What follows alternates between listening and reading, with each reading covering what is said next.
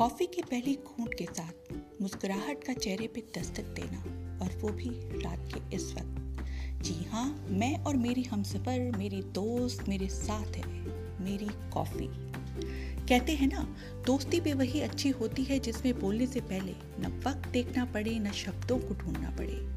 और ऐसे ही दोस्तों को अक्सर प्यार से कहते हैं, क्या कमीने दोस्त मिले हैं? किसी ने क्या खूब कहा है? ये दोस्ती नहीं आसान, बस इतना समझ लीजिए। ये दोस्ती नहीं आसान, बस इतना समझ लीजिए। बेजती का दरिया है, गालियाँ सुनते जाना है, सुनते जाना है, सुनते जाना है। यकीन मानिए, ऐसे दोस्त, ऐसी दोस्ती, ऐसा यारना बहुत खूबसूरत होता है। क्योंकि जब पास में कोई नहीं होता तो दूर बैठा दोस्त भी साथ बैठा नज़र आता है।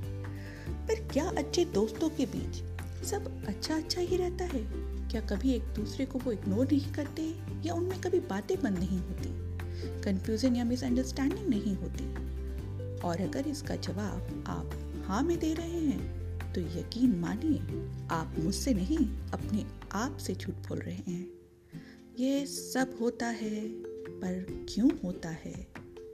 शायद जब एक दोस्त अपने दोस्त की पूरी बात सुनने को तैयार नहीं, या जब एक दोस्त अपने दोस्त से ठीक से कह नहीं पाता, और शायद तब भी जब एक दोस्त यह सोचता है कि सामने वाला तो मेरा सबसे अच्छा दोस्त है, बिना कहे ही उसे समझ जाना चाहिए।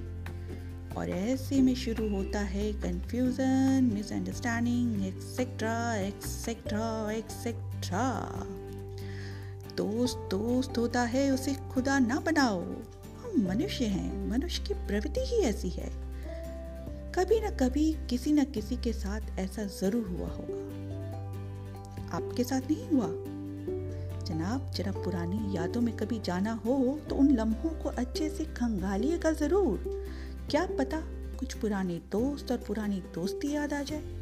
चलिए फिर मिलते हैं। स्टे ट्यून विथ मैं और मेरी कॉफ़ी